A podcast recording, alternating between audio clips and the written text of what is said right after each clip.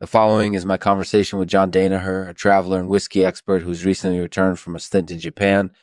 In this episode, we discuss the phenomenon of the Wraith, what it's like to drink in Japan, and of course, the king of whiskey, Scotch. So please enjoy. This episode has been brought to you by Income Streamings, uh, the only company that is allowed to sell their own products in the show. If you're looking for a way to make money online, then you need to check them out. You can find out more at incomestreamings.com. Hey, John, thanks for coming on the show. No problem. It's my pleasure.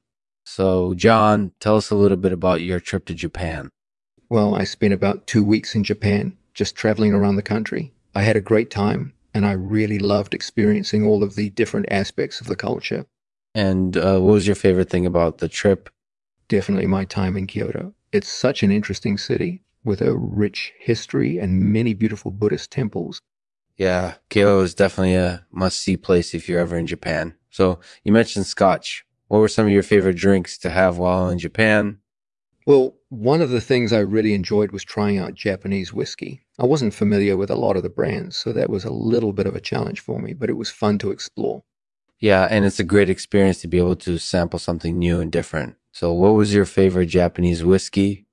I thought the Hibiki 18 year old was really good. It has a really unique and unique flavor. Yeah, I agree. It's definitely got some complexity to it. And as a whiskey lover, that's definitely something that appeals to me. And I also really enjoy drinking gin in Japan. Gin is such an interesting spirit, and the cocktails you can make with it are really delicious.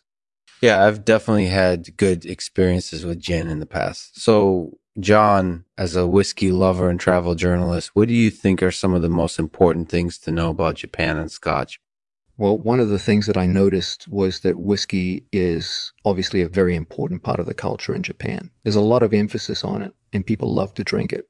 Yeah, I can definitely see that there's a lot of passion when it comes to whiskey in Japan. And as a whiskey lover, one of the exciting things is being able to explore new places and try new whiskeys, right?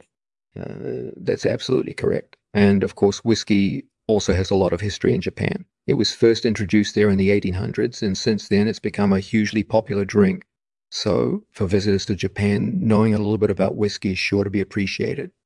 Yeah, I can definitely see how that would be the case. So, John, thanks again for coming on the show. It was great having you on. No problem. Thank you for having me. If you enjoyed this episode of the Lexman Artificial Podcast, please share it with your friends and colleagues via social media, email, or any other means.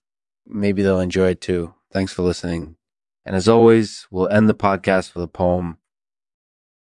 Whiskey and whiskey, uh, the drink that calls to me. Its flavor is my delight, my hope and my love. It cheers me with its cheer and warms me with its heat. I'd be lost without it and lonely as well.